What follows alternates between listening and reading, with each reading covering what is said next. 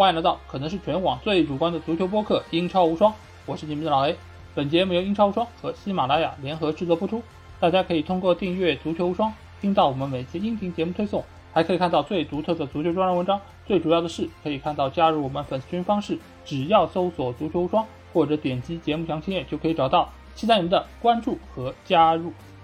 那我们的英超盘点节目来到了第八期啊，那这次要给大家带来的是本赛季的一匹升班马，同时也是三个升班马球队里面唯一一个保级成功的球队啊。而且这个球队在这个赛季其实是给我们带来了非常多超出我们想象的一些东西啊。因为作为一个升班马球队，一般来说他们的攻防能力都是比较弱的，而且他们在面对很多老牌的英超球队时候，他们所表现出来的竞争力和经验都是有所欠缺的。但这个球队，他在时隔七十四年重新回到顶级联赛舞台的这么一个过程之中，给我们带来了非常出人意料的表现，那就是小蜜蜂布伦特福德。而这次做客到我们节目来和我一起聊布伦特福德这个球队的是非常知名的播客看台 FM 的主播兔子。那我们先让兔子出来和我们打声招呼。Hello，大家好，我是兔子啊，我是看台 FM 不是第一个加盟这个英超盘点的人了，对吧？嗯，也不是最后一个。啊，对，后面还有，我我知道，我知道，嗯，对，对，后面那个才是比较重量级的，我觉得。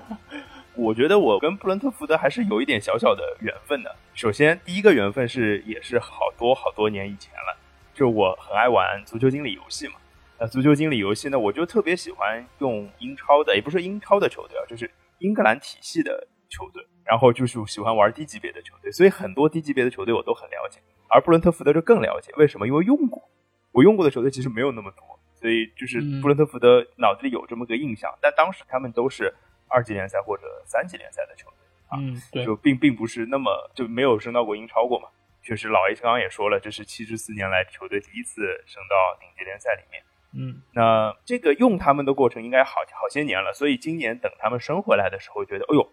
哎，他们回来了，那要看一看。嗯、另外一个有印象的就是，好像是一九到二零赛季吧，那个时候他们的攻击群在英冠是独树一帜的。对，其实现在三个人啊，姆贝沃还在球球队里面。啊，另外两个就已经到别的球队去发光发热去了。是的，一个是本拉赫马，一个是沃特金斯嘛。嗯，这是对球队又一个有影响的点。对，嗯、所以今年布伦特福德升回来之后啊，也相对别的球队比较关注一点点啊。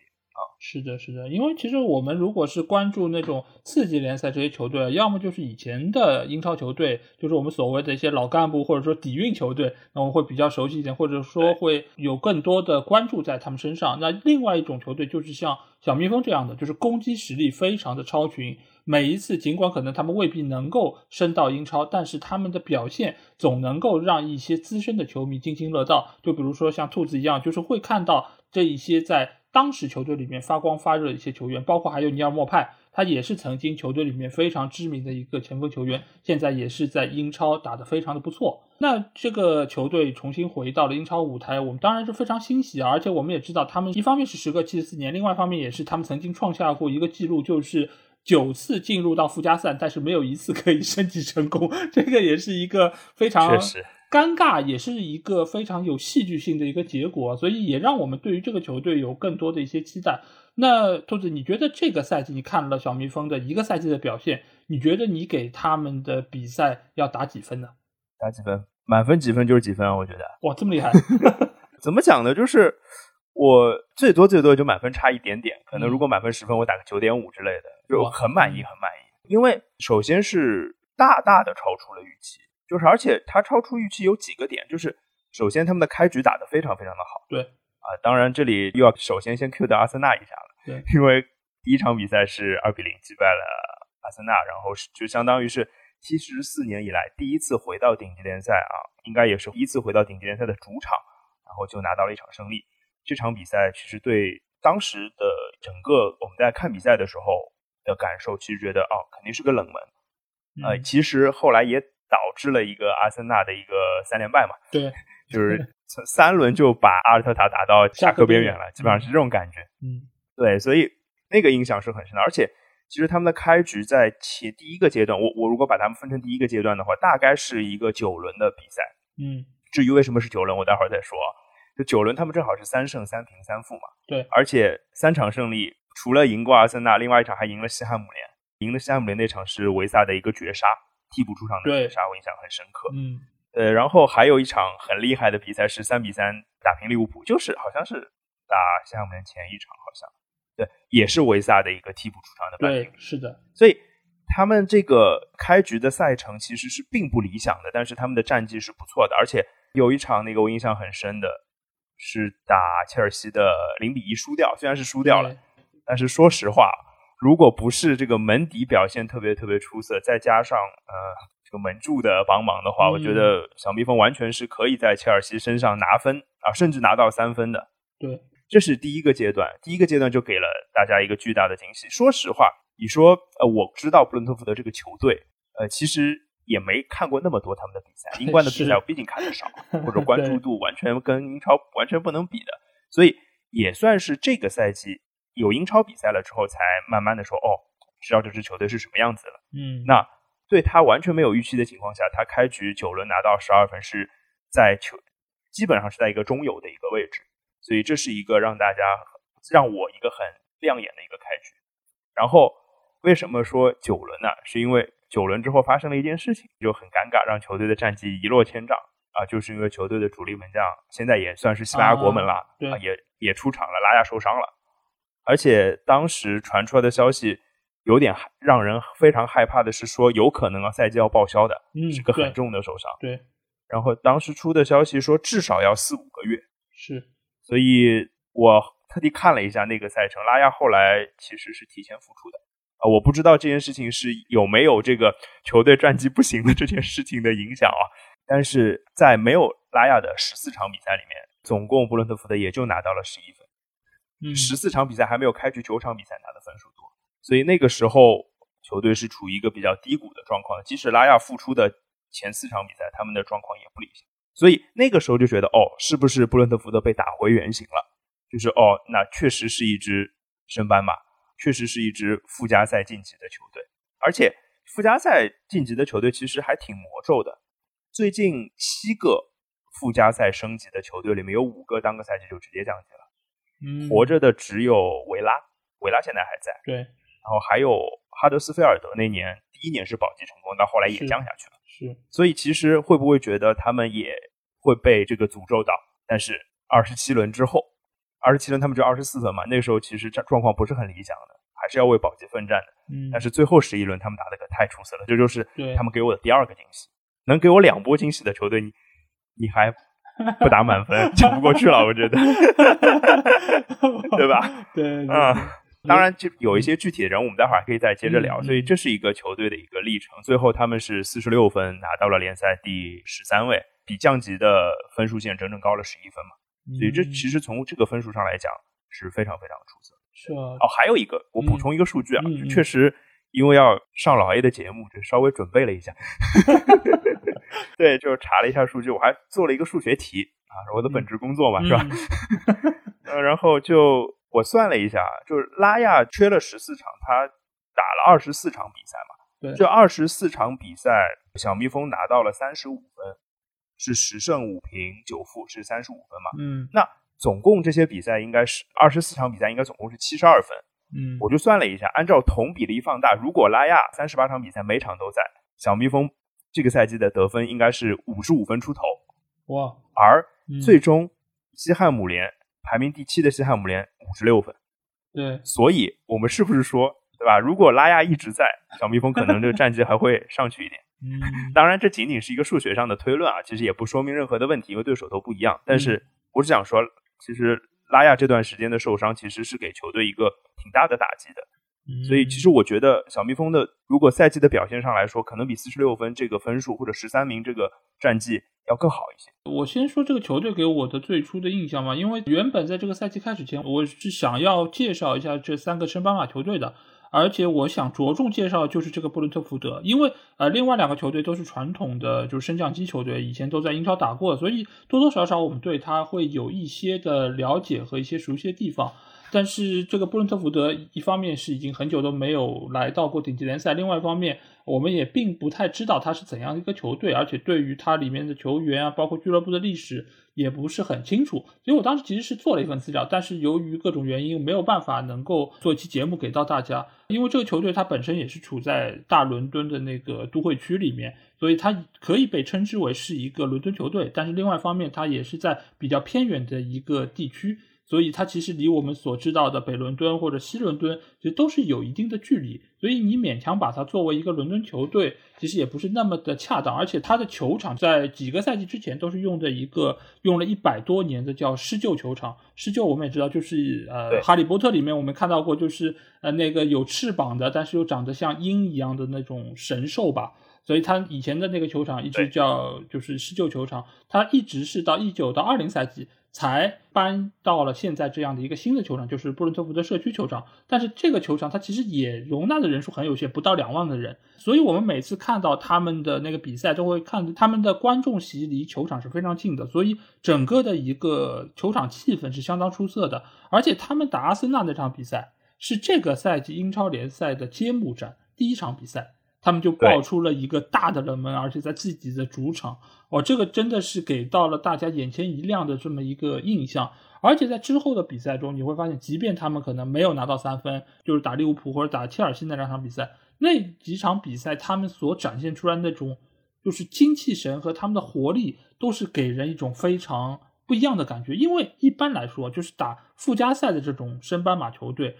本身就是说明一个你的实力没有那么强，你在英冠里面你也打不到前二；而另外一方面也是说明你这个球队可能会在某些方面有比较大的短板，而在英超联赛里面，这种很细微的短板都是可能被强队抓住的。但是他们却是发挥出了自己的强项，就是那种不要命的进攻。你可以说啊，上个赛季可能利兹联队也是这样的一个作风，但是这个赛季的布伦特福德，我觉得是要比利兹联队更有组织性、更有纪律性的一个主打进攻的球队。所以从一开始，这个球队给我的印象就相当的出色。再加上他们队内，呃，就是上赛季英冠的最佳射手伊万托尼也在队内，而且这个赛季也没有离开。所以其实大家都在想，这个球队到底有怎样的一些潜力还没有被挖掘。一直以来，我觉得这个球队都是吸引了我最大目光和期待的一个球队，所以最终他能够拿到这个赛季的一个十三名的这么一个名次，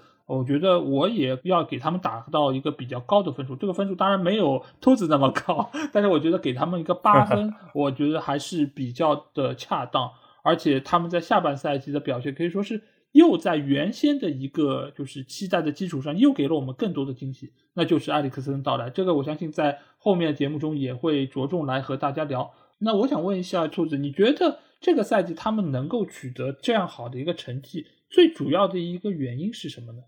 要说原因的话，我觉得首先是这支球队的一个，我觉得有稳定性这件事情在，稳定性很重要。或者说，这个稳定性里面谁起了最大的作用？我我觉得主教练弗兰克起了最大的作用。是，其实在这个球队的阵容当中啊，在赛季开始之前，就是刚刚升到英超，其实球队只有两个人是有英超经验的，嗯，一个是卡诺斯，一个是伊万托尼，而且伊万托尼的英超经验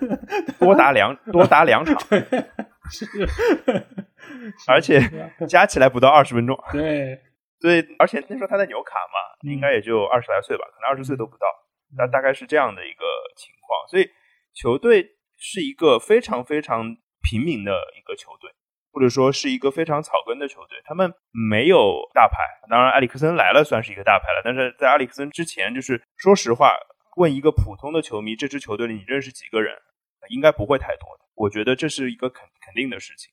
然后。正是有了弗兰克这样一个主帅，他首先能够物尽其用，把每个球员都放在自己最适合的位置上。我印象很深啊，就好多次看布伦特福德的比赛的时候，弗兰克在场边的这个指挥的举动是给我留下很深的印象的。因为这个人好像嘴基本是不停的，嗯，然后手手基本也是不停的，对，然后屁股基本上就没有见到他坐在椅子上过，大概是这样的感受。对，那这样的。主教练的风格是非常非常容易带动自己的球员的一个一个状态的，或者说就是能够鼓舞到球员，能感染到球员。我觉得这个这个蛮重要的。嗯，就是精精神属性上，那球队打的又是一个完全不苟的，然后很多升班马都很狗嘛，对，就完全是偏着防守啊，或者说就是要摆大巴之类的。当然，你说布伦特福德有摆大巴的比赛也有，有的，但是他嗯绝对不是单纯的摆大巴。是即使摆大巴，你也可以看到他在反击上有很有意思的一些套路。我觉得这个是很就是很让人觉得欣赏的东西。然后讲回弗兰克，这弗兰克，我觉得说实话，我其实之前并不知道这个主教练啊，我不不不太了解。但是在赛季的最后，他其实是入选了赛季最佳教练的这个五人还是六人的候选名啊，单。六个人，对，对，当然对很多人或者说从评奖的角度上来讲，你不太可能把一个赛季最佳主帅这个荣誉给一个排名第十三的球队的主教练，我觉得这不太可能。但是我相信在某一些人心中，或者在在一些泛英超球迷，就是你可能英超关注的很多，并不是就可能任何一个强队的球迷的心中，就是弗兰克会在这个奖项的排位上是非常高的。嗯就我心中就是，当然不能说他一定是最佳主教练，但是肯定是在我心中排的非常靠前的。对，因为他面对的这个状况其实是很呃，从很多人的角度上来讲，这不是一个出色的阵容，而且他打出了一个自己在球队原本大家预期的能力之上的一个表现。我印象很深，有一个细节就是他在球队战术变化这件事情上，他是做的很有意思的。很多球队他通常是有固定的一个套路嘛，就比如说像孔蒂好了。嗯，孔蒂就是三后卫，他对，他带什么队都是三后卫，就是这一套一直用下去。但是其实弗兰克并不是这样子的，他会针对不同的对手去在三后卫和四后卫当中转换的非常自如。我印象很深，就是在赛季后半段，他们有连胜切尔西跟西汉姆联这两场比赛，嗯，打切尔西那场比赛四比一嘛，就把切尔西球迷都打哭了，我觉得，对吧？对，我然后记得，反击反击一打一个准对，真的是非常非常漂亮。好像嗯哎，阿里克森好像也是那场比赛打进了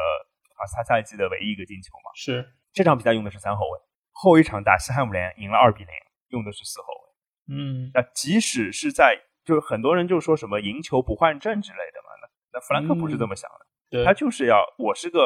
下狗嘛，我是个弱队嘛，那我对阵相对比较强的球队，我就是要做一些有自己的，就是对性的部署可能针对对手的，对对对，针对对手的一些情况进行一些布置。我觉得这这是非常优秀的主教练的一个、嗯一个特质吧。所以我觉得主教练还是非常非常的重要。对，嗯、我觉得这个赛季布伦特福德能够取得这样一个让人刮目相看的战绩啊，我觉得主要是两点吧，但是这两点可能又是一个统一的结合体啊，那就是执行力和整体性。因为这个球队，我觉得你嗯给你一个最大的印象就是什么？就是每一个球员都没有什么名气，你都几乎没有听到过他名字。我相信很多的球迷，绝大多数球迷吧，在这个赛季开始之前，你都不知道姆贝乌莫是谁，尽管他已经在这个球队里面效力了很久，你也不会知道伊万托尼是谁，尽管他上个赛季是英冠最佳射手。所以这个球队里，你可以说没有任何球员是出跳的，或者说是知名的，都是你可能在打实况的过程中是某某某完全不知道的名字，就拉出来，可能都是有一半是白的数据，有一半是黄的数据，所以是这样的一类的球员。所以你怎么让他能够发挥出很好的战斗力，那执行力就非常非常重要。那今天上午我在和群里的小伙伴聊天的时候，其实还在说到曼联为什么会这么糟，为什么会如此差，在朗尼克的治下，其实说到一个点，就是在于球员的执行力非常的糟糕。当然，这个和体系也有关系，和执教能力也有关系。但是在这个中间，你就算是你用非常非常多的啊梅西、C 罗、本泽马等等这些人都给你在一个队里面，但是他们的执行力极差，会有怎样的效果？你还是打不过一个执行力很好的普通球队。这个其实我相信很多的球迷都很了解。就比如说你以前在打实况足球的时候，为什么有的人拿巴西队也踢不赢，有些人用中国队，就是执行力不行嘛。你就算拿再多的球星，你如果操控不好，你在该传时候不传，该射时候不射，那你还是赢不了对方，可能都是水平很糟的一些球员组成的球队。所以这个时候，布伦特福德就做到了相当好的一点，就是他的执行力非常好。执行力好了，你才有可能把整个球队捏合成一个整体，这样的时候才有整体性。整体性在现在的球队里面所起的作用，可以说是最为重要的。你无论是曼城还是利物浦，还是到我们这个赛季给予过非常多褒奖的布莱顿，或者甚至于某一段时期的南普顿，其实他都是整体性球队一个非常好的代表，因为每个球员可能拿出来都不是特别出挑，所以你只有用各自的优点去弥补各自的缺点，你才能够让这个球队的整体实力有很好的一个提升。而这一点，我觉得要提一提这个球队的一个运营方式，这个在后面我们可能会着重说，但是在这里我先提一点，就这个球队它其实一直以来都是有非常明晰的建队思路的。这个思路是什么？就是在没有进入英超之前，他是卖自己能打出来的好球员，俗称做黑店。但是当他到了英超之后，你会发现一点，他没有卖出队内任何一个明星级的球员。伊万托尼没有卖，姆贝乌莫也没有卖，包括大卫拉亚也没有卖，而是保留了所有从英冠上来的这些球员。为什么？很多的升班马球队，他到了英超就降级，一个很重要原因就是他觉得这些球员就是英冠级的球员，我应该把他们清掉，去用一批可能以前打过英超的、有英超经验的，但是其实在现在来说，他们的能力已经不足够了，他们只是有经验，他们空有经验。而且他们和整个球队的技战术打法的一个适配性是不足的，所以使得他们在这个过程中纠结了一个赛季，最终降级了。这个可能在我们所熟知的呃诺里奇也好，或者说是沃特福德身上都是有所体现的。而布伦特福德他没有清掉任何一个英冠的球员，他只是可能外租了一些，或者说是有小规模的调整，但是绝大多数球员你会发现还在队里。这个就有一点很好的地方，就是他保持了这个球队一贯的技战术打法。我就算是引入了一些球员，那他也是对于这个打法的一个补充和巩固。这点来说，就保证了你球队大家还是很熟悉，默契程度不会差。这也是这个球队很重要的一个建队思路所最终造成的一个结果。所以我觉得这一点也是很多可能未来的升班马球队。值得借鉴的一个地方，未见得英冠球员打英超就一定会不好，关键还是看你整个球队或者你主教练对于他们的捏合能够到达怎样的一个程度。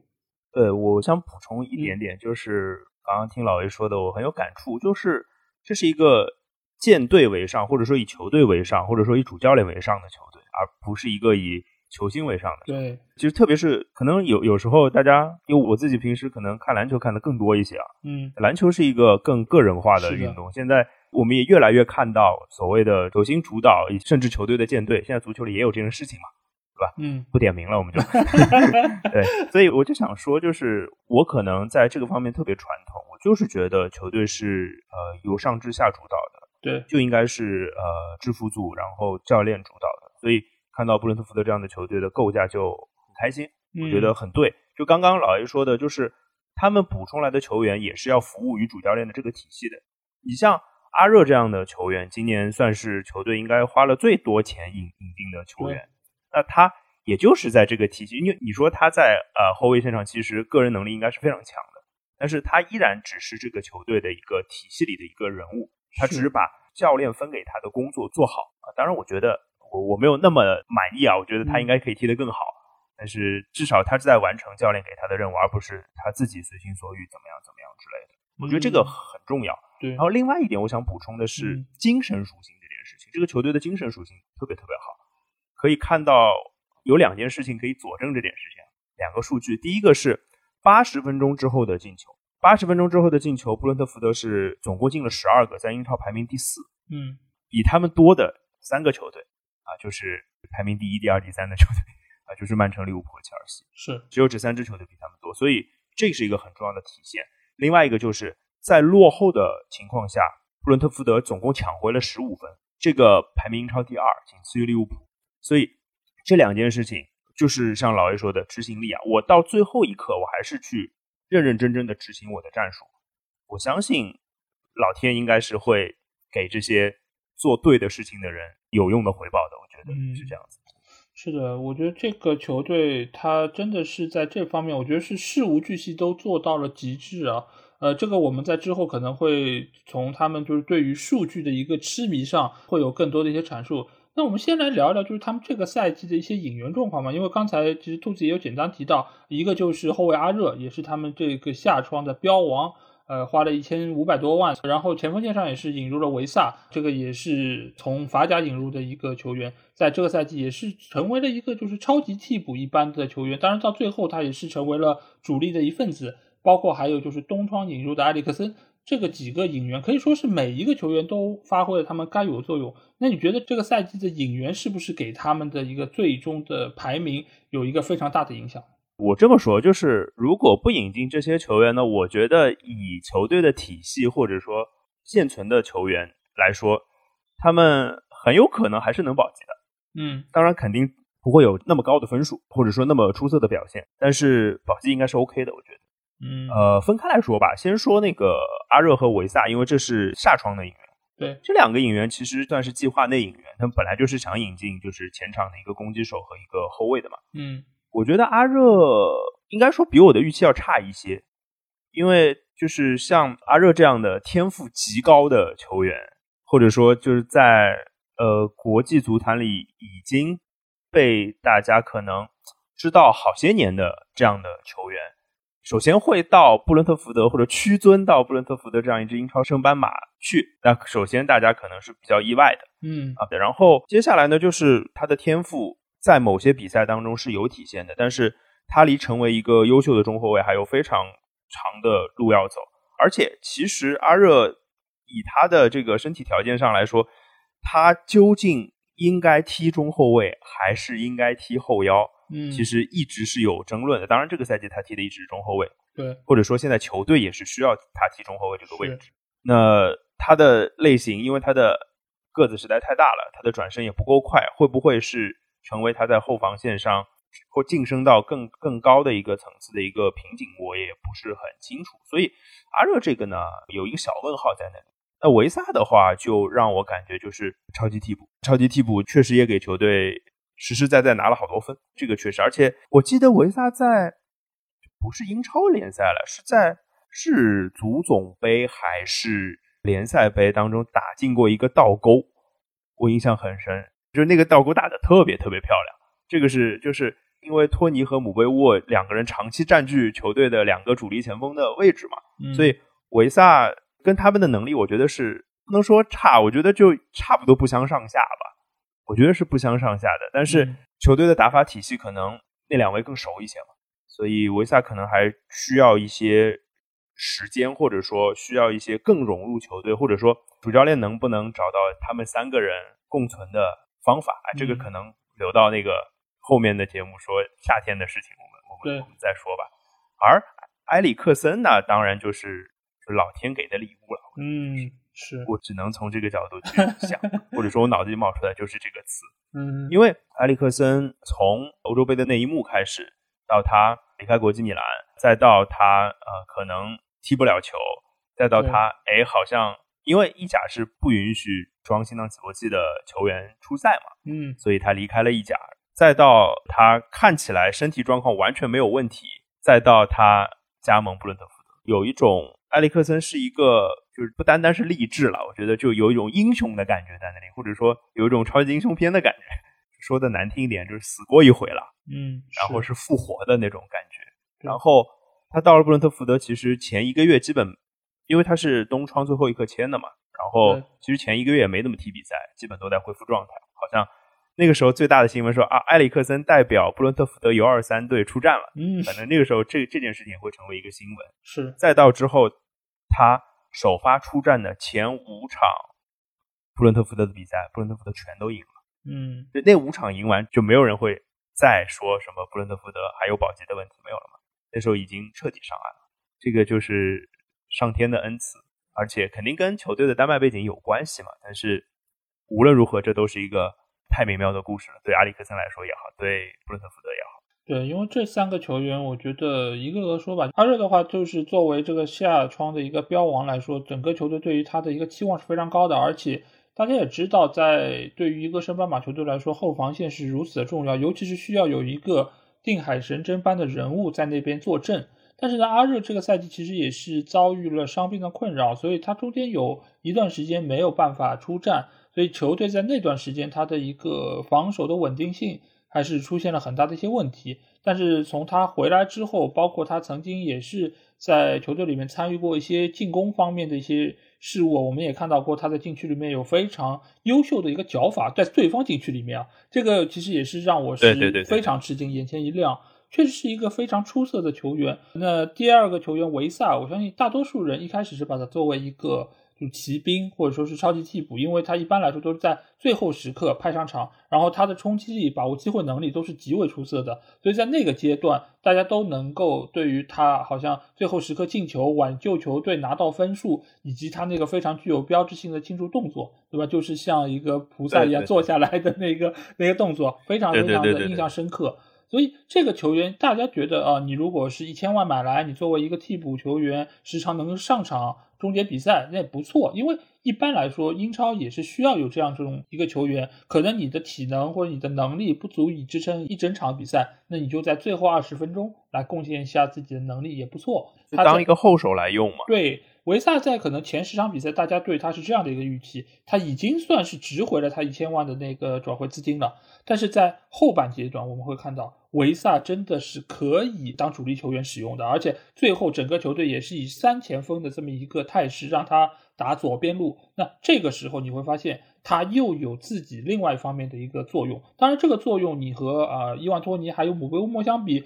我觉得可能不只是配合方面的问题，另外一方面还是在于他踢球的方式，因为这两个球员他们的个人能力的全面性是要比维萨更好的，因为维萨他可能在终结比赛的那一下上是非常出色的，但是他在带球以及他可能在突破方面的能力和另外两位还是有所差别，就维萨制造进攻的。机会的能力好像要差一些。对的，对的。呃，姆贝乌姆可能他的突破能力很强，他的速球能力很强，而伊万托尼他在禁区里面是个高点，而且他也对于球的落点判断非常出色，他是一个非常出色的强点型的球员。所以这两方面来说，那两个球员的个人能力是更加出色的。而维萨他只能说是有非常突出的一个优点，但是呢，他在其他方面来说可能更加平庸一些。所以你如果将他作为一个先发球员使用，呃，我觉得可能会磨灭掉一部分他的就是把握机会的能力，但是他可以为球队做出更重要的一些贡献。所以最后时刻你会发现这三个球员上场，再加上身后有埃里克森，那整个球队的完整度就达到了一个更新的高度。而埃里克森，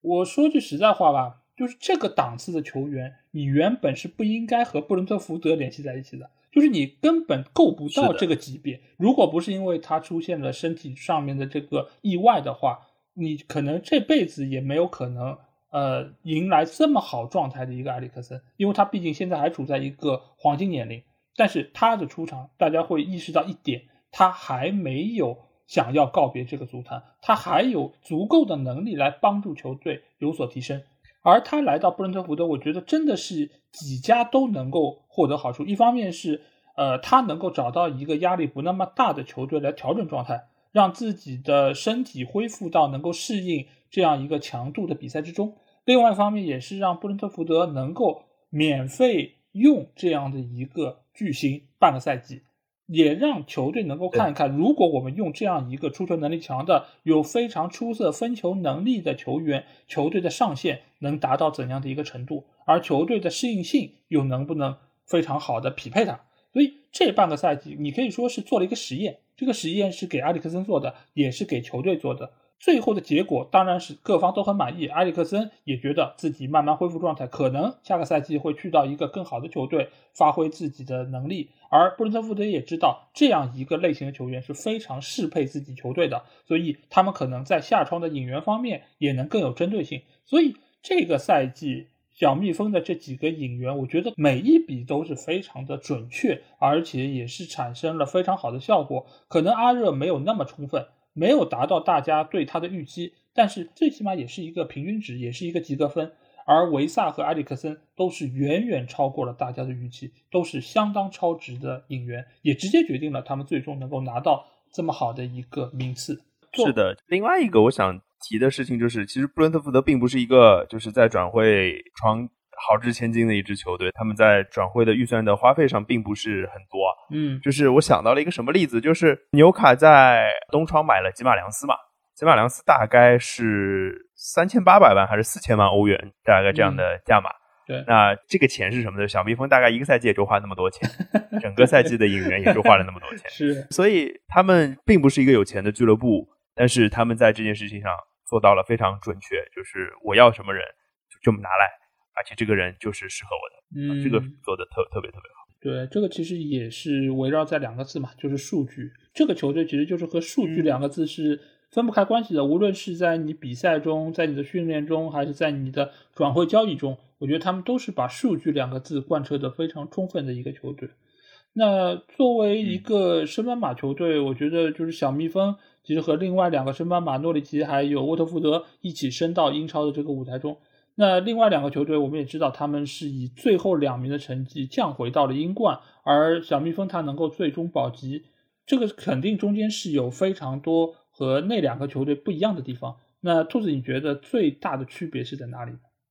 呃，其实有一些我们刚刚已经提到过了，我觉得，就比如说球队的所谓的建队策略。从球员的构成或者说球员的名气大小来说，无论是诺里奇也好，无论是沃特福德也好，他们在球队当中大家叫得出名字的球员，一定是远远的多过布伦特福德的。是，但是为什么他们还是降级了？就是刚刚说的，球队比球员更重要，或者说球队的打法更重要。就是他们有一套非常非常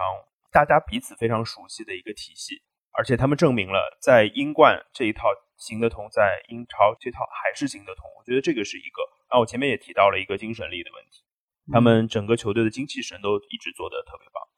然后就是球队的打法，其实我会想到另外一个 B 开头的，也是带有红色的颜色的俱乐部啊，他们今年也回到了英超，就是伯恩茅斯。对，其实之前伯恩茅斯在埃迪豪的带领下。艾迪豪，我就不聊了，留给我台另一位主播去聊啊。伯恩茅斯当时呃从英冠升上英超的时候，也是他可能比布伦特福德更极端一点，就是他对进攻这件事情的倾向，或者说他对这个整体性的这件事情的倾向，可能比布伦特福德还要夸张一些。嗯，但是我觉得这两支球队是有相似的地方的，就是他们呢有完整的体系，他们有非常出色的进攻能力，或者说在场面上，他在很多时候都是好看的那一方。不论结果是怎么样，我觉得这个是他跟诺里奇还有沃特福德最大的区别。就他们其实并没有那么有名，但是他们踢的是我觉得更正确的足球。对，因为我提这个问题，其实因为布伦特福德是最后一个升班马球队了嘛，所以我觉得有必要在这期节目里面就是来。统筹的看一下这三个升班马球队他们的得与失。前两个球队诺里奇和沃特福德，其实我觉得他们是属于两个极端。沃特福德相对来说是比较注重进攻的，他们想要在进攻方面打开缺口，能够复制之前可能利兹联队那个成功的赛季，就是我后面丢三个球，前面进四个，然后把比分给最终就是赢下来，然后拿到三分。下来，我觉得是他们是这样一个建队思路。但是这个思路呢，到第七轮比赛，就是他们把穆尼奥斯解雇之后。这个建队思路就彻底被打破了，而在之后比赛中，你会发现两个老帅把整个球队就平衡性做的就非常的失败，因为当时在买人的时候是有点不伦不类的感觉。对，穆尼奥斯买的他是进攻球员，丹尼斯也好，库乔里是以前就在队内的，再加上萨尔这几个进攻球员都非常出色，所以他是觉得我要主打进攻的。但是呢，两两个老帅他们那种比较保守的那种打法用在。当时的沃特福德身上其实是不匹配的，也不合适的，所以你会觉得后面的比赛沃特福德踢的就非常的拧巴。前面有能进攻球员是吧？非常多，而且也有些也非常有天赋，但是他发挥不出他该有的能力。老帅又希望球队做好防守，但防守这方面一直以来都不是沃特福德的一个强项，所以使得最后你会发现他们的丢球非常的多，这个球队最终也是以降级而告终。而诺里奇也是如此。诺里奇他其实一开始他是想要进攻的，包括坎特维尔也好，包括前面的普基，好几个进攻球员他都是有自己能力的。但是不知道从第几轮开始，可能第三轮、第四轮，当时是法尔克就已经是让坎特维尔做替补，然后前锋线上可能是只排了普基一个球员。我记得当时是有过几场比赛打五后卫。五四幺或者是五三二这样的一个阵型是主打防守的。这个时候你会发现整个球队建队思路发生了极大的变化。这个其实我觉得你都怪不了别人，因为你想法尔克他是从带队已经是三年了，他对于整个球队的情况应该是非常清楚的。一开始要打进攻，后来突然之间改防守，这个我觉得你很难去怪到球队，或者说你是换主教练造成这样的一个局面。所以他在这个中间的左右摇移，最终是使得球队在打法上面出现了一个迷失。而这个时候，你到底是该进攻攻上去呢，还是苟在后面让对方攻出来之后你去打反击？这个你如果不清楚，球员也会很茫然，而整个球队你没有办法始终如一的贯彻一套思想，那你最终的结果就会很糟。而如果我们再回到就是保级这件事情上来说，如果你一定要在攻防两端选一个方面的话，那肯定还是应该选进攻，而不应该选防守。这方面其实伯恩利也给我们做出了非常好的一个例子，那就是你防守做的再好，你不进球仍然要降级。而反观布伦特福德这个赛季，你会发现他们做的最好一点是什么？就是一方面他们不改，我们就是这一条路走到黑，什么路？就是攻守平衡性。这两方面来说，一方面这个球队他有非常出色的个人，就是伊万托尼和姆姆贝乌莫这两个。这两个球员可以说是非常完美的实现了现代足球里面的一套搭配体系，就是一高一快，一个有技术，一个有冲击力，一个有把握机会能力，一个有创造机会能力。这两个人是保证了布伦特福德他们在进攻方面有自己的一柄利器在那边，而在防守端其实是布伦特福德倾注更多精力的。但是在这个时候，他们又是依靠自己的体系来完成这个防守动作，而不是依靠可能某一些非常强悍的个人，我单对单能力强，我把你放下来，而是靠整个中场。因为你会发现，大多数的比赛里面，布伦特福德排的都是五中场的一个配置，这个配置你可以说是非常好的一个屏障，它能够将对方的一个进攻拦截下来。另外一方面，它也可以在进攻的时候。全员压上两个边路突击过去，然后中间再有人能够包抄，这个其实是一个非常怎么讲，就是平衡的一个阵型，进可攻，退可守，所以也最终使得布伦特福德能够在区别于另外两个升班马球队最终实现保级。我觉得这个也是他们一个非常值得夸赞的地方。那这个战术的制定，我相信弗兰克肯定是在中间是起到了非常大的作用。那这个其实刚才兔子也有简单提到，我这边再吹两句弗兰克吧，因为弗兰克这个教练，其实你你从你从他的面相上来说啊，就我们中国人很讲究面相嘛，这个面相上来说，他就是一个很凶相的人，这一看就是平时在更衣室里面是说一不二的，我是有非常清晰思路的，而且我是会把我的。战术理念非常清楚的贯彻给这些球员，而另外一方面，你也可以看到他有非常和蔼的一面。因为我前几天吧，在翻那个网站的时候，有看到一张他和呃布伦特福德小球迷亲近的这么一个画面。你会发现，这样一个很严峻的教练，他也有自己非常温情的一面，也有一个和社区球迷非常好的互动的一面。所以，这个主教练，我觉得就是一个中下游。顶配教练该有的一个样子，就是什么？他能够将球员团结起来。另外一方面，他又能够把自己的战术理念很清晰的告诉大家。另外一方面，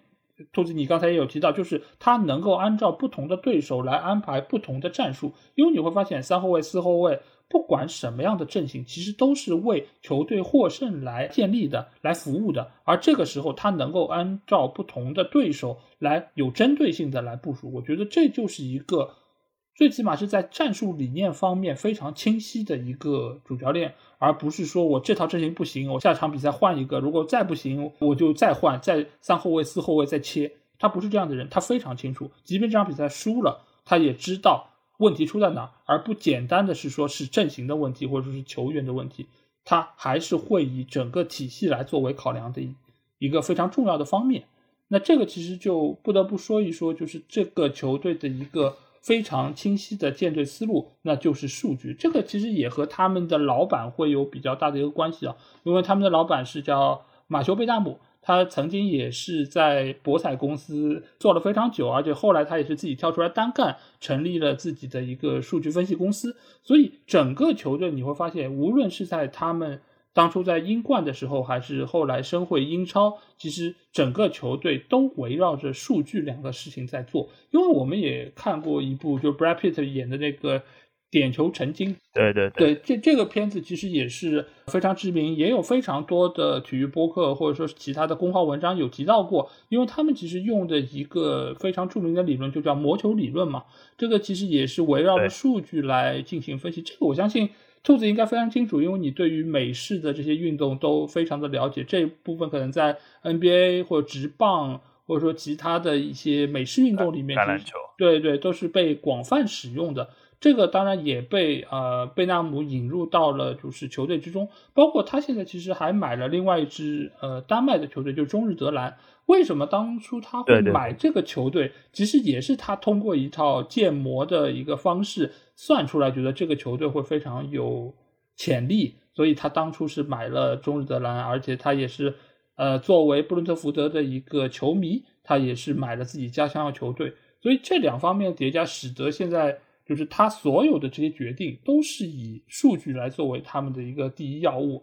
这个里面其实我可以给大家举一个很简单的例子，因为当初是有过一个采访嘛，是采访的是中日德兰的一个体育总监。他是简单的阐述了一下他，比如说买人的一个简单思路啊，就是说，如果你面对两个前锋球员的数据放在你面前，呃，一个前锋球员他创造了三次机会，然后打进了三个球，而另外一个球员他是创造了十次机会，没有取得任何的进球，那你会选择引进哪一个球员？那这个体育总监他给出的答案其实会出乎大多数人的预料，他会选那个创造了十次机会却没有进球的那个球员，为什么？因为他说，通过他们的建模数据显示啊，就是从进球转化率来说，其实这是一个非常随机的过程，所以他们在这个基础上，他们会选择创造机会更多的球员。尽管他没有取得进球，但是你只要能够把机会创造出来，你总归是能够最后取得进球的。而那一个尽管是三次机会就进了三个球，但是他的创造机会能力是不足的。你下一次如果没有那么好的状态把握住这些机会，你的进球效率就会下降，你为球队做出的贡献其实也会某种程度上受到限制。所以我觉得从他的这些内容上，你就可以看到他们是非常严谨的，他们是非常科学，在他们那里没有任何的玄学，一切都是建立在科学这件事情之上。包括前几个赛季他们在英冠的时候，他们做黑店那个过程，你会发现每个赛季他们买人的支出大概只有几百万，大概最高的就是买人的记录也是买伊万托尼，大概花了俱乐部五百多万，这个已经是他们最贵的一笔引援。对对。但是他们在卖人的这方面，你会发现。他们两千多万卖了莫派，两千多万卖了本拉赫马，三千四百万卖了沃特金斯，这些都是球队的非常大笔的引援的资金，才使得他们能够在之后慢慢的能够增加自己球队的一个实力，最终回到英超。而回到英超，我们也说了，他们没有卖任何一个曾经的球员，而是花了差不多三千多万买了几个球员。我们刚才也有也已经提到。所以整个一切都是围绕数据而来，而且我不止一次听到弗兰克在赛后的采访中有提到说，呃，通过数据我们是做出了怎样的一个决策，包括我们在定位球方面，我们经过了分析，我们知道该用怎么样的一个主罚方式能够让球队。取得更多进球等等这一些，所以你会发现从上到下，从老板到主教练到整个运维的一个体系制服组，其实他们都是围绕着数据两个字来展开的。所以这个球队我真的很难不喜欢，因为作为一个理科生啊，我一直都是想要破除就是球迷对于足球玄学，包括一些不可知东西的一些执念。我想让他们更多看到的是关于科学的、关于数据的、关于。背后逻辑运行的这么一个东西，而并不是说很多都是什么态度或者说是运气这一类的东西。我觉得这个可能呃不是我特别认同的，而布伦特福德显然在这方面可能更贴近于我的战术喜好。老爷，我要跟你说一个事儿啊，第一是你提到数据，二你提到了玄学嘛，对吧？其实玄学这个东西我印象很深，就是有一期短评你说那个皇马拿欧冠冠军不是玄学，对吧？你当时写在标题里的，嗯嗯，好像是有有有这么有这么一期有这么一期节目，我有听嘛，就是你就分析了皇马，其实呃说安切洛蒂为什么这么用人之类的，其实根本不是玄学，我当然很同意了，嗯，因为我跟你背景差不多嘛，嗯，对 对，所以所以这个肯定是呃所谓的每件事情要去从唯物的角度上来讲，或者说。从那个理性的角度上来讲，一定是能分析得出原因的啦，我觉得没有问题。但是你不觉得吗？就是有时候把事情归咎到玄学，可以让输家更能接受一些。嗯，有这样的感受。对我就是会觉得说，呃，找一个安慰嘛。有时候我这场球输了，很多人其实，特别是一些特别重要的比赛输了之后，其实是不太愿意去面对这个这个现实的，或者说不太愿意从一个就是很直接的角度告诉你说，我这场比赛就是技不如人这件事情。嗯嗯，技不如人这件事情，就是其实有点丢脸，你不觉得吗？嗯 就比如说我，如果我是一个参赛选手然后告诉我我技不如人，我就就就很惨啊，觉得就是当下第一下，我觉得可以用玄学去蒙蔽一下自己，但是我跟你有一样的观点，就是凡事还是可以从更理性的、更有逻辑的角度上来把这件事情看清楚，我觉得这是没有问题。对这个事情，我觉得分两方面吧。一个就是现在的不少人真的是相信玄学，他们不是为了安慰自己。如果只是为了安慰自己，我觉得 OK 啊。呃，但是他们是真的把这当真了，而且他们也会处处去宣扬，而且很多人都是一个胜利者的姿态来说这个话。那这个是我不能接受的。另外一方面，其实就是很多球队他们在做决策的时候，其实他们也是会用一种非常不科学或者说不尊重足球规律的一种形式来运维球队。就比如说曼联，他觉得我知道你在说什么球队了。对，就其实呃不只是曼联，其实很多球队都是这样的。他们觉得可能买进一个球员，他就能够给球队带来很多不一样的东西，而不会去看他可能这几个赛季的表现已经下降了。他可能在某些方面的数据已经是不行了，他们不会看到这个东西，他们仍然觉得哦，就是进球多就是厉害，或者说对于球队来说，可能觉得啊，他现在还有影响力，现在还有能够给我们带来多少可能场外的收入或者其他的一些。哎，我怎么听听出来这个处处有所指呢？对，其实就是很很雷同，你知道吗？我的感受对吗？就是很多事情其实都是一样的嘛。对，我会觉得就是数据这件事情，我想补充的就是，数据这个东西其实是一个很复杂的东西，不是一个就简单的数据两个字就能够把它概括清楚的，就是它包括一个巨大的一个分析系统，而且数据的维度非常非常的多。如果要说的细的话，就是可以可以非常非常有意思。就是我其实在今年年初的时候，因为我有朋友是就学体育管理的，对，就是他也是数据方面的专家，也是搞美式体育的。是我曾经跟他计划说，我要不要开一档就是跟体育和数据有关的最硬核的播客节目。这个一直在一直在计划，但是还没有敢做。是这样的，我我们其实已经聊过，说第一期从什么开始嘛，嗯聊篮球嘛，嗯，然后他就扔了一个文档过来，英文的五十页，一个论文，是，然后直接把我有点吓退了。对对我我我对这个东西其实非常感兴趣，但是遇到那么硬核的东西，我觉得我还是需要一些心理建设。我不知道看台会不会出这样的一期节目，有出现我也不知道多少人会听，但是如果我真的想做，或者真的做出来了，应该就是纯粹是满足我自己的，大概就是这种感觉。我明白，我明白。你如果真的做了，我第一个订阅，因为我非常享受看这种东西，或者我可能没有这么多时间来看那五十页的论文，那我觉得花一个多小时、两个小时听你们一档节目，可能会是非常不错的一个形式。我努力努力啊，我努力努力。对，因为因为其实大多数人他不具备就是看这些文档或者说是分析这些数据的能力嘛，这个其实还是真的需要一些修养或者说是一些基础的学识在那边。啊，我觉得有有专业知识了，有对对对。对，所以我觉得如果让你嚼一遍吐出来，可能我们会更好消化一点，这个可能是这样。对前提是我先嚼进去，好吧？啊我我现在卡住了。对对对，好的，好，那我们聊回布伦特福德吧。就这样一个球队，就是他通过数据建队，包括也是让他球队能够实现非常好的一个增长，也是他能够最终来到这样一个名次非常重要的一点。哎，你有没有觉得布伦特福德就有点像 FM 玩家，就足球经理玩家的打法，嗯，很像嘛？就是很，基于数数据的，对的，对吧对，然后就是打出来球员就卖掉那种感觉啊。对对对，但是它显然要比 FM 要更加的复杂一点，而且这个也是得益于现在的就是数据统计方面的更加的完善吧。因为以往来说，你其实从最早时候，你如果看那个点球成金，就是他最早可能是用笔算的，就把每个数字记下来，然后来做统计。后来是有了计算机，它能够更多的把这些分类汇总，然后得出自己的结论。而到现在，你也可以看到每一场比赛，其实布伦特福德他们的球衣下面都是有穿那个像抹胸一样的小背心嘛。这个其实也是监测每一个嗯球员他们每分每秒的一个数据指标，这个也能够帮助他们考察球队球员的状态，包括还有就是他们未来可能会更加适应怎样的一种。呃技战术的定位，所以我觉得都是他们球队非常严谨的一部分。所以这个球队真的是让我是肃然起敬吧，而且我也会在下个赛季可能更加多关注一下他们的表现。那回到就是这个球队本身，那你觉得这个赛季呃表现比较优秀的球员有哪些呢？哦，球球队里其实还挺多的。我刚刚其实提到了拉亚，拉亚是一个就是定海神针一般的存在嘛，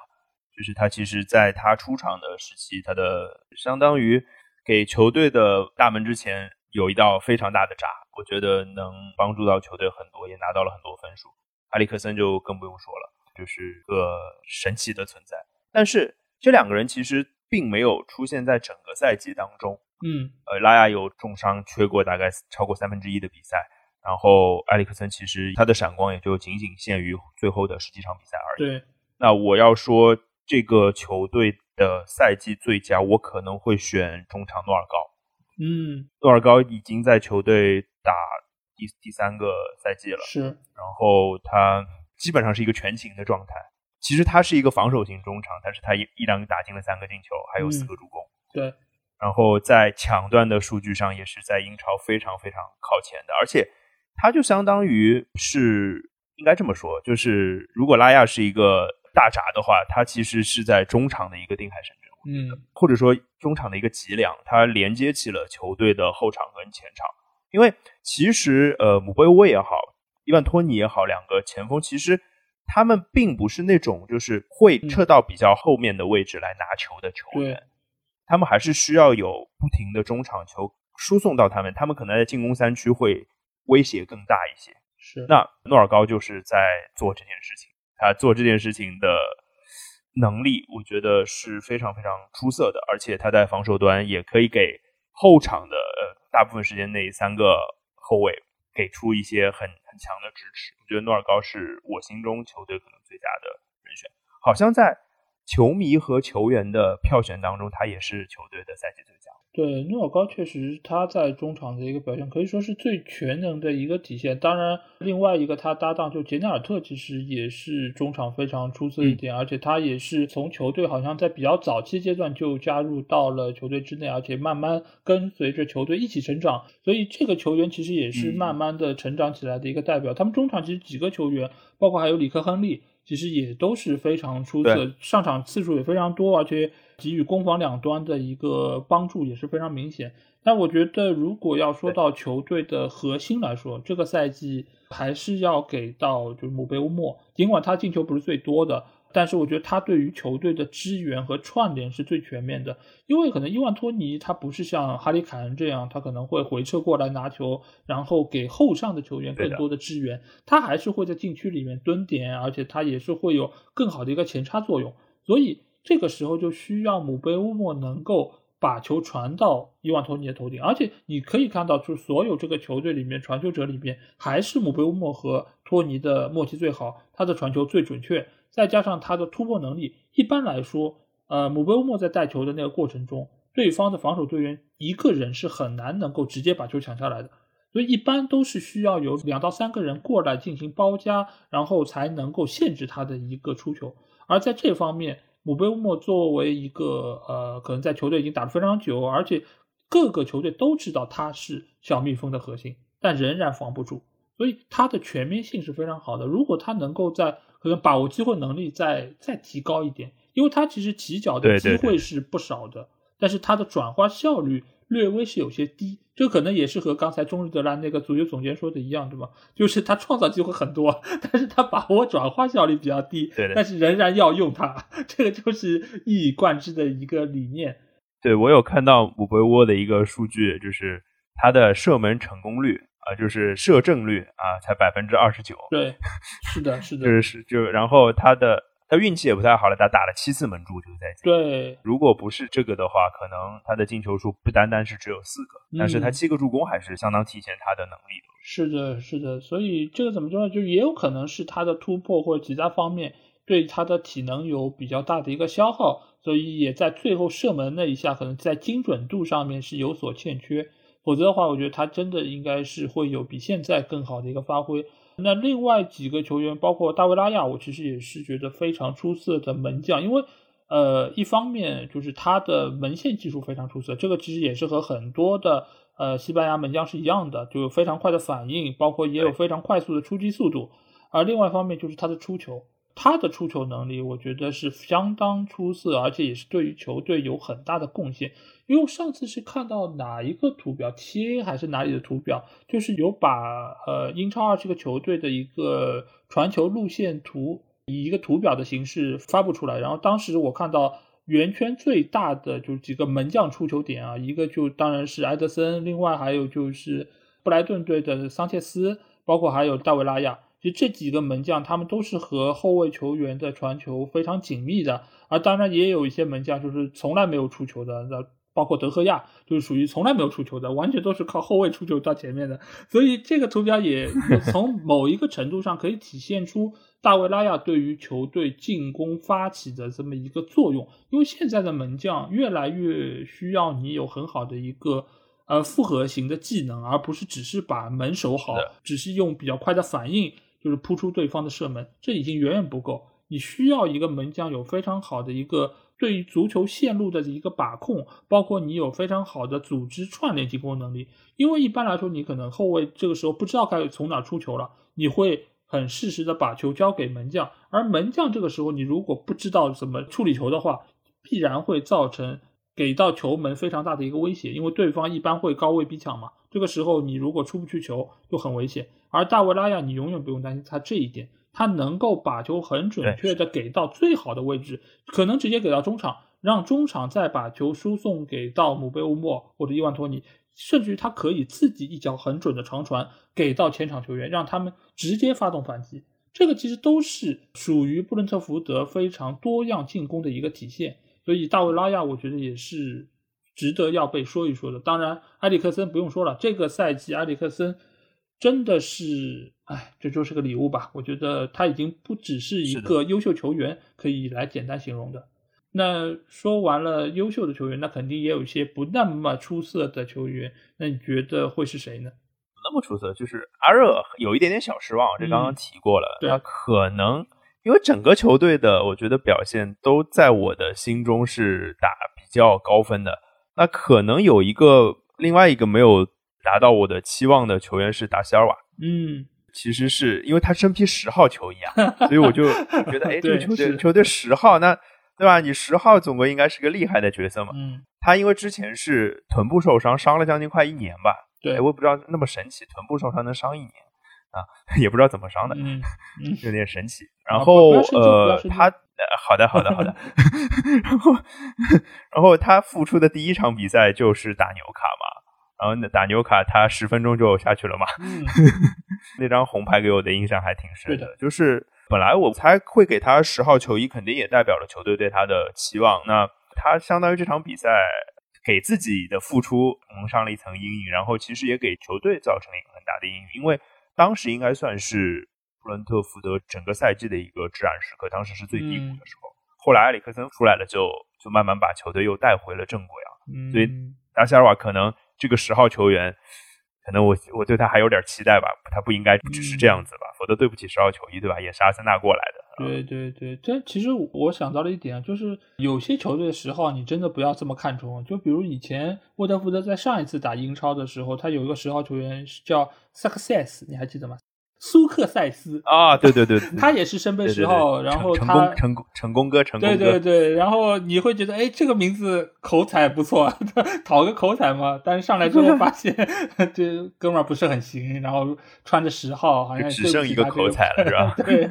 所以有时候可能在中小球队十号可能有一些魔咒，我也不知道是不是有些球员觉得。我背着一个可能德不配位嘛，就是你背这个号码可能会对自己是一个比较大的负担，所以可能大家让来让去就让给了一个呃没有那么出色的球员，也不好说。对，然后有些球队的九号可能也不太好穿，我就记得 AC 米兰就九九号就就除了今年的吉鲁是好的，前面好像好多年都不灵，都不太敢穿九号。不还有切尔西的九号吗？啊，对对对对对对，哎呀，这个聊切尔西的时候，你跟那个对面好好聊，好不好？是是，这个这个问题肯定逃不掉，这肯定逃不掉。那我这个赛季觉得表现比较让我失望的，那就还是阿热吧。因为阿热的话，他毕竟是一千五百万，队内很久都没有花过这么多钱了买一个球员，他的表现，即便是在他没有受伤的那个时刻，你会发现他还是会在防守端出现一些问题，包括他在位置感上，包括他在防守动作上，好像也没有就是那么的稳健。因为有时候你会发现，如果像范戴克。呃，或者说是迪亚斯这样的中卫球员，他们其实，在身材上和阿热也差不多，而且他们也不是属于那种很壮的那种中卫球员。但是他们在对于球弱点的判断，包括出脚的时机的把控，我觉得都还是要出色非常非常多。而阿热，你可以说他就一千五百万，你不能和动不动八千万这种球员来相比。但是，我但我觉得。他能够买进来，而且就是球队对于他的数据肯定也是分析了非常多时间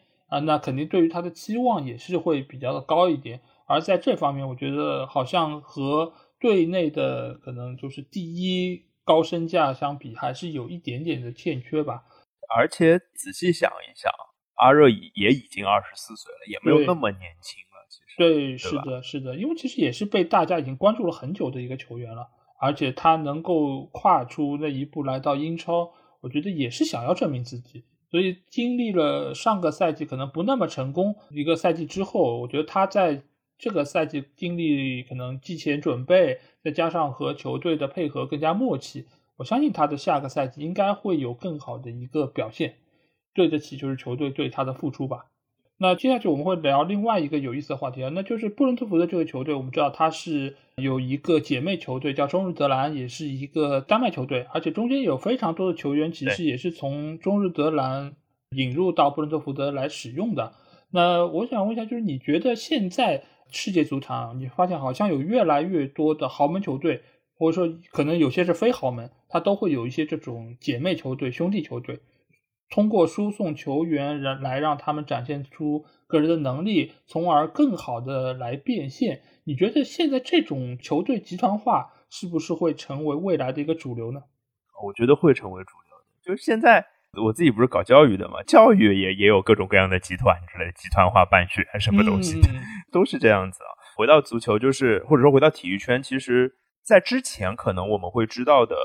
就是波佐家族。对。他有格拉纳达，有乌迪内斯，有沃特福德。当时会觉得已经是一个很神奇的一个存在。我大概是十年之前知道这件事儿的吧？那当然，他们的存在应该不是十年之前了。我大概十年之前知道的。对。那后来你会觉得越来越多的球队有所谓的叫卫星队啊，或者说二队啊，这样这样的感觉。哎，那时候董方卓是在，就是曼联也是那个那个沙特卫普对吗？对的，是的。其实也是类似这样的，这样的一个情况。所以我觉得。集团化这件事情，或者说在球队之间有千丝万缕的联系这件事情，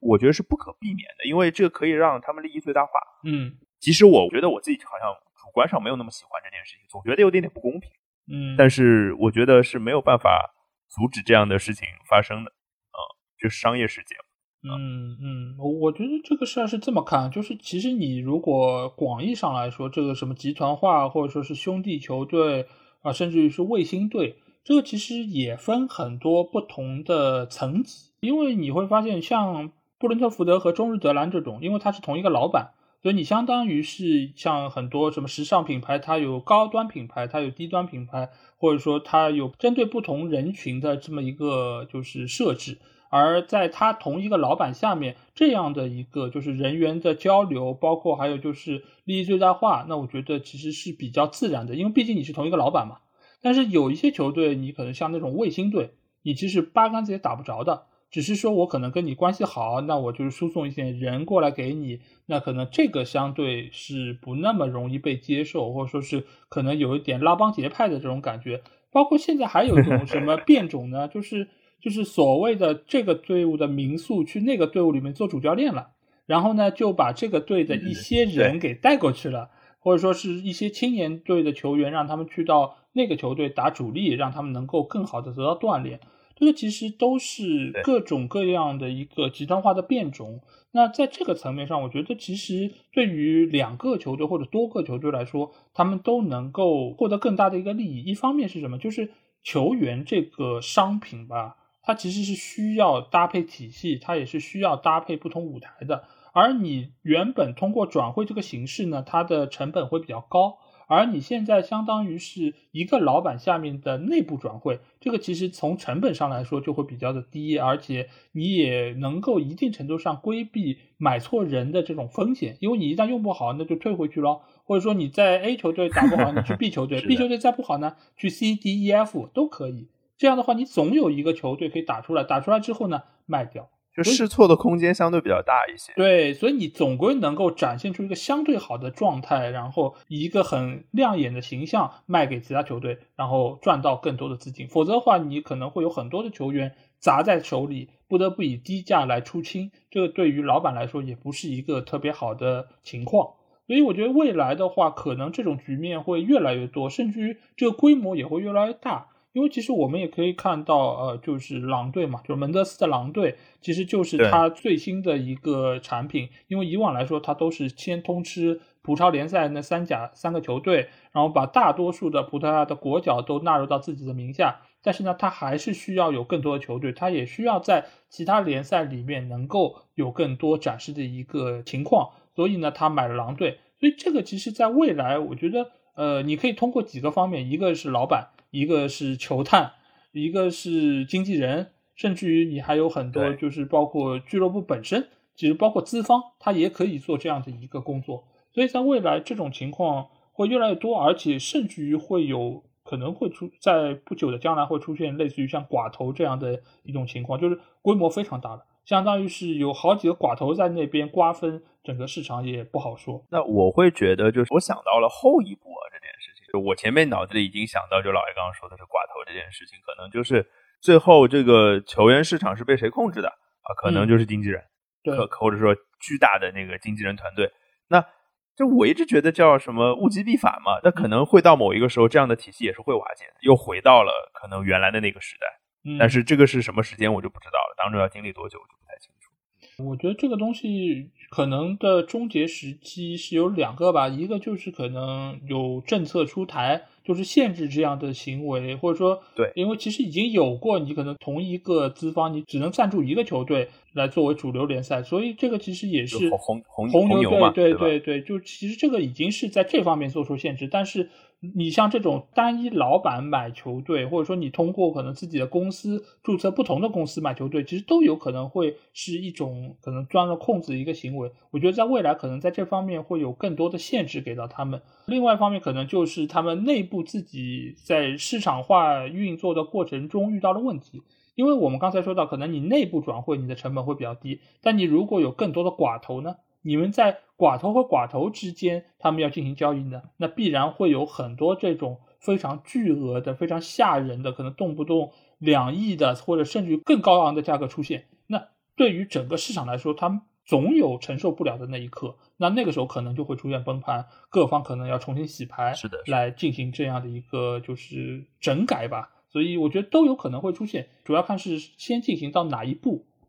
那我觉得就是不管从哪个方面来说，我觉得布伦特福德其实都是走在现代足球一个比较前列的位置。尽管他们的成绩可能还没有到最顶尖，但是球队对于很多方面的尝试其实都是非常具有开拓性，而且收效也是比较的明显。那兔子，你觉得就是这个球队在哪些方面进行调整的话，可能在下个赛季球队的成绩能够更进一步呢？我觉得就是我之前在看他的节目也也说过这个事情。我其实有点害怕布伦特福德他的第二个赛季会出现一些嗯没有那么好的状况。虽然其实我之前也讲说，这个赛季如果不是拉亚的受伤，可能他们的战绩应该会更好一些。嗯，但是我总觉得有有第二个赛季魔咒这件事情啊，是个英超第一个赛季打得非常好的球队，在第二个赛季可能会遇到各种各样的困难。比如说，我在现在在想，现实的困难是什么？现实的困难就是埃里克森。留得下来，留不下来。嗯，这个看起来是留不下来的可能性比较大一些。对，虽然我看到新闻是说球队是在全力要求留下埃里克森，也给出了就应该是球队最顶级的薪水，或者说打破工资结构的薪水给了埃里克森。但是我觉得小庙应该是容不下大佛的。当然，我觉得这事儿应该会有一个体面的收场了。我觉得可能是这样的一个结果，我现在还不知道啊。兴许播的时候就出来了，我也不知道。嗯。然后另外一个会面对的问题就是那。大卫拉亚怎么办？大卫拉亚现在已经是西班牙国门了，对，那很明显，他现在在转会市场上一定也是一个炙手可热的人选。缺门将的球队还是很多的，是，或者说就是以刚刚我们也提到了一个脚下技术非常出色的门将，一定是会非常非常受欢迎的，特别是对于强队来说，因为球强队通常都是比较擅长进攻一些的，对，所以拉亚的续约也是一个，就相对阿里克森可能会乐观一些，但是依然会是一个很大的问号。而如果没有了拉亚的话，再没有一个合适的补充的话，其实那球队的。一个大闸会出现问题，这个是我觉得我会比较担心的。那包括可能姆贝沃也好，呃，伊万托尼也好，这样的球员会不会得到别的球队的青睐？在一个非常出色的赛季之后，所以第一个事情肯定是要留下这个整个的班底，我觉得这件事情非常非常重要。嗯，那第二个就是引援这件事情了。当然，球队的暂时看起来引援眼光是不错的。那现在看起来，球队也蛮清晰的引援目标，好像就是首先是边后卫，我看到的绯闻对象是博罗尼亚的那个苏格兰后卫，叫那个西基，对，就是也是阿森纳的一个目标吧，应该是啊，可能要要抢一抢。另外一个是阿朗斯啊，也是一个边位的人选，所以就是在边路这件事情上，因为他们主打的是三后卫，所以主打三后卫的话。对两条边路的要求就是非常非常高的，所以这个我看起来还是抓的挺准的。另外就是进攻线上的爆破点，我看到了绯闻对象有不止一个跟这个有关的爆破点，所以我觉得球队在准备升级阵容这件事情上方向看起来还是非常清楚的。那我们也不知道这些人一是搞得定搞不定，二是真的来之后是不是那么好用，这个也是打一个小小的问号。大概是在这两个方面吧，我还是挺信赖球队的眼光的。嗯嗯，对，因为我觉得就是二年级，我们一般说都有新秀墙嘛。新秀墙这个话题，其实我们上一期我在和呃就利兹联队那期节目中，其实我也有讨论过，就是为什么球队，尤其是升班马球队，他们到二年级的时候会如此多的遭遇到新秀墙，尤其是有一些可能在第一个赛季打相当出色的，就是让大家觉得是不是第二年能够更进一步的球队，突然之间就撞墙了。那这个其实一方面当然是由于他们的技战术打法被对手已经熟悉，那另外一方面其实也有核心球员受伤这个不可避免的问题，造成了他们因为阵容比较单薄，他们没有办法能够建构起自己的一个比较完整的一个体系，所以造成了球队战斗力出现了大幅度下滑。那这方面来说，利兹联其实就是遭遇了这种困境，而布伦特福德下个赛季会不会也这样？我个人觉得。我没有那么悲观，因为这个球队再怎么说，他其实每一个球员都是一个拼图，他都是自己的一块砖，所以在这个时候，你只要整个球队的建队思路不发生变化，整个球队的打法还是以数据作为他们的唯一考量方案，那我觉得无论是谁上，我觉得他的下限都是能有所保证的。呃，至于刚才说到这两个球员，大卫拉亚的话，我觉得出走的概率没有那么高，为什么呢？就是。真正买得起大卫拉亚的球队，他们门将基本上都还行，而且都没有说明显的到了需要换的地步。尽管可能有些门将他出球是有问题的，但是呢，他好像也没有到了说我要牺牲掉他的门线技术，我要去引一个这样的可能呃中下游球队的主力门将。尽管他是西班牙国门，但是西班牙国门的一号门将显然还不是他。所以他们可能也不见得会下定决心换掉原有的主力门将来做这事儿，所以大卫拉亚大概率还是能留下，而埃里克森我觉得留下的概率极低。呃，为什么？因为我今天还看到了一个绯闻，说是好像曼联要买他，好像说曼联是把他当做德容的备胎在使啊，好像是。是啊，是啊，就这个其实逻辑上我很能理解，因为德容现在在买的方面确实是遇到了很大的阻力。呃，一方面没有欧冠，另外一方面就是钱也很贵，就还有其他的一些原因吧，呃，造成了就是德容现在好像没有那么容易能买进来，所以埃里克森一方面他又不要钱，他是可以免签的，所以这方面在转会的资金方面是一个非常大的解脱。另外一方面，埃里克森已经三十岁了，他需要一份可能退休合同，那这个时候你以三十岁的最后一份大合同嘛，对你能够以这样一个年龄签一个长约，可能三年。甚至可能更长，那拿一份不错的薪资，对他来说，我觉得是一个还挺大的诱惑吧。因为你再怎么样在布伦特福德打，你也不可能说达得到像豪门给出的薪资待遇。你就算队内再顶薪，对吧？也还是很有限，而且不可能跟你续长约。你你自己对于布伦特福德的前景也没有那么看好，所以他一定是想要通过这半个赛季的表现向强队证明我还行。另外一方面呢，强队也会给予他更好的一个待遇。所以我觉得，如果真的曼联是想要选他做德容的备胎，嗯，尽管我个人不是特别赞成啊，但是这个做法也是非常可以理解的。因为现在曼联真的就这点能耐，我看出来，就这个新 新的足球总监买人简直就是一小白。我跟你说，真的已经没有办法再去吐槽这种人了。所以现在能有个人能打的，而且在英超证明过自己的，可以了。而且以前好几年前其实就有传埃里克森要来曼联这种绯闻，对吧？就那时候在热刺的时候，还没去国米的时候。对对对，所以他真的来，我觉得算是个不错的选择吧。但是对于布伦特福德来说，我觉得未来的一个情况不是那么乐观，因为他确实非常关键。那这个时候球队能不能在这个位置再做一个有力的补充？你不管是砸钱还是队内挖钱，挖钱我现在一时我也看不出有谁可以达得到这种能力。那只能从对，就是市场上去找，但是肯定是一个低配版的埃里克森嘛。那我觉得只要在这方面能够找到合适的新援，再加上。呃，托尼和姆贝乌莫，我不觉得他们会离开球队，已经这么久了。除非有球队会给出一个无法拒绝的报价，否则我不觉得他们大价钱嘛。对对对，所以整体我觉得球队的一个完整性还是能够得到保留。而且我下赛季给一个比较乐观的预期吧，